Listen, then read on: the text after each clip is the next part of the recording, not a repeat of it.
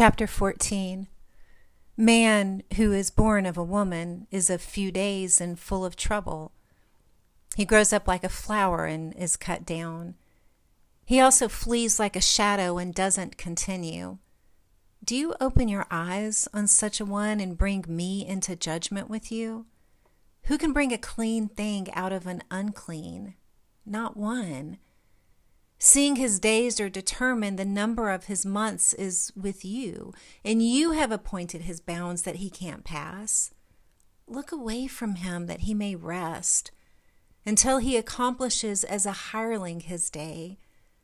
For there is hope for a tree if it is cut down, that it will sprout again, that the tender branch of it will not cease. Though its root grows old in the earth and its stock dies in the ground, yet through the scent of water it will bud and sprout boughs like a plant. But man dies and is laid low. Yes, man gives up the spirit, and where is he? The waters fail from the sea, and the river wastes and dries up. So man lies down and doesn't rise.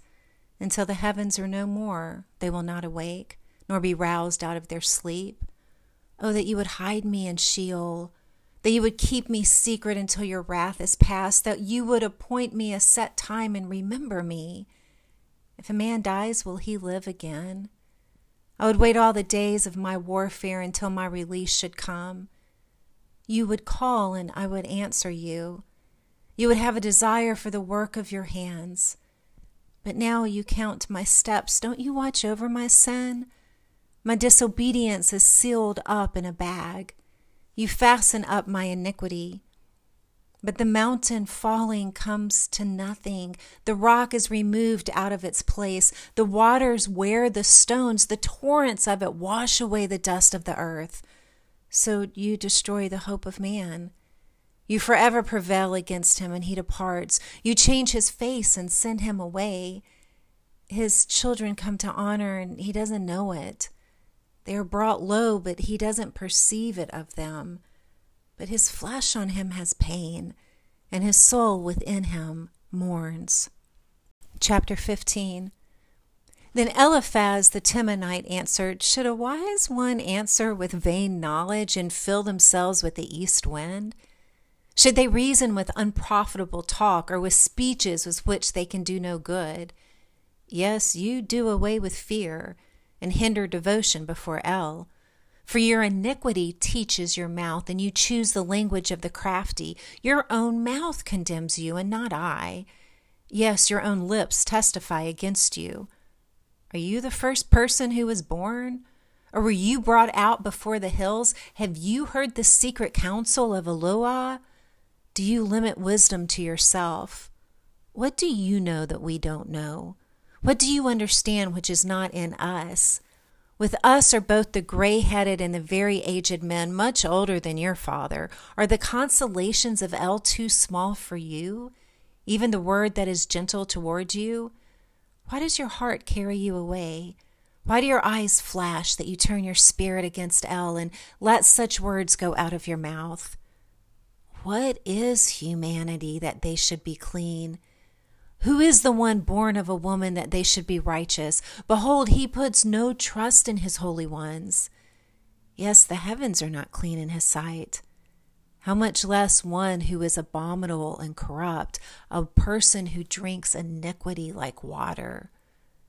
I will show you. Listen to me.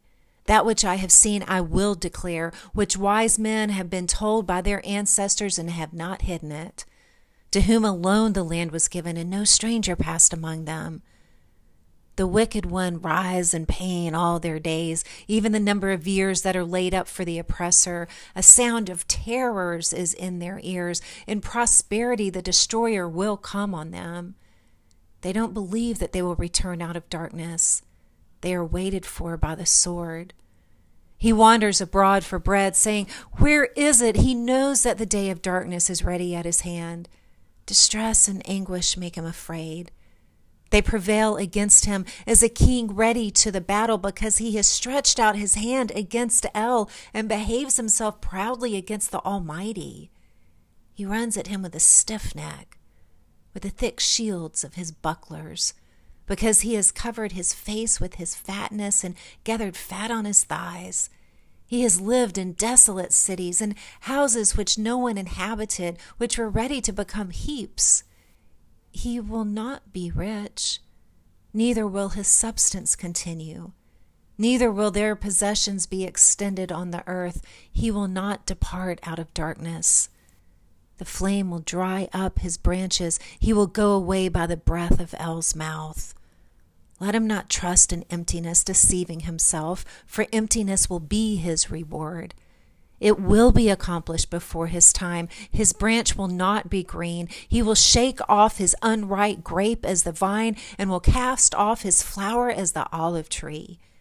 For the company of the godless will be barren, and fire will consume the tents of bribery. They conceive mischief and produce iniquity. Their heart prepares deceit. Chapter 16 Then Job answered, I have heard many such things. You are all miserable comforters. Shall vain words have an end? Or what provokes you that you answer? I also could speak as you do. If your soul were in my soul's place, I could join words together against you and shake my head at you. But I would strengthen you with my mouth. The solace of my lips would relieve you. Though I speak, my grief is not subsided. Though I forbear, what am I eased? But now, El, you have surely worn me out. You have made all my company desolate. You have shriveled me up. This is a witness against me. My leanness rises up against me. It testifies to my face. He has torn me in his wrath and persecuted me. He has gnashed on me with his teeth. My adversary sharpens his eyes on me. They have gaped on me with their mouth. They have struck me on the cheek reproachfully. They have gathered themselves together against me. El delivers me to the ungodly and casts me into the hands of the wicked. I was at ease, and he broke me apart. Yes, he has taken me by the neck and dashed me to pieces. He has also set me up for his target. His archers surround me. He splits my kidneys apart and does not spare. He pours out my bile on the ground. He breaks me with breach on breach. He runs at me like a giant. I have sewed sackcloth on my skin and have thrust my horn in the dust. My face is red with weeping. Deep darkness is on my eyelids, although there is no violence in my hands, and my prayer is pure. Earth, don't cover my blood. Let my cry have no place to rest. Even now, behold, my witness is in heaven. He who vouches for me is on high. My friends scoff at me. My eyes pour out tears to Eloah that he would maintain the right of a man with El, of a son of man with his neighbor. For when a few years have come, I will go the way of no return.